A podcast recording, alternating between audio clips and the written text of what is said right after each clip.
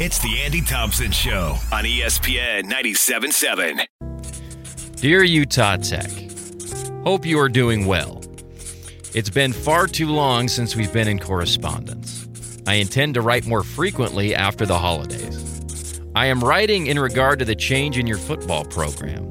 It's troubled me, honestly, and I don't know if it's just because I like the guy you let go or if I have a valid reason to question the decision. This guy took one of the hardest jobs in America five years ago. He won you eight games in his first season. He got you through tragedy in the program with a player passing away. He got you through COVID. He got you through the name change. He raised up the reputation of the program within the community.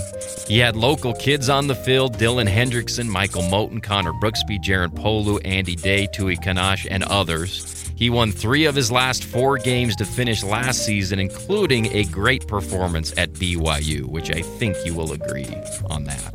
He lost his quarterback, running back, All American, All World receiver to the portal. No doubt this year was a great disappointment. But who do you think you are, Ohio State? Who you got in the hopper who's going to be better than this guy? I mean, Judas Priest. After having a week to think about it, I disagree with the decision. Respectfully, your friend,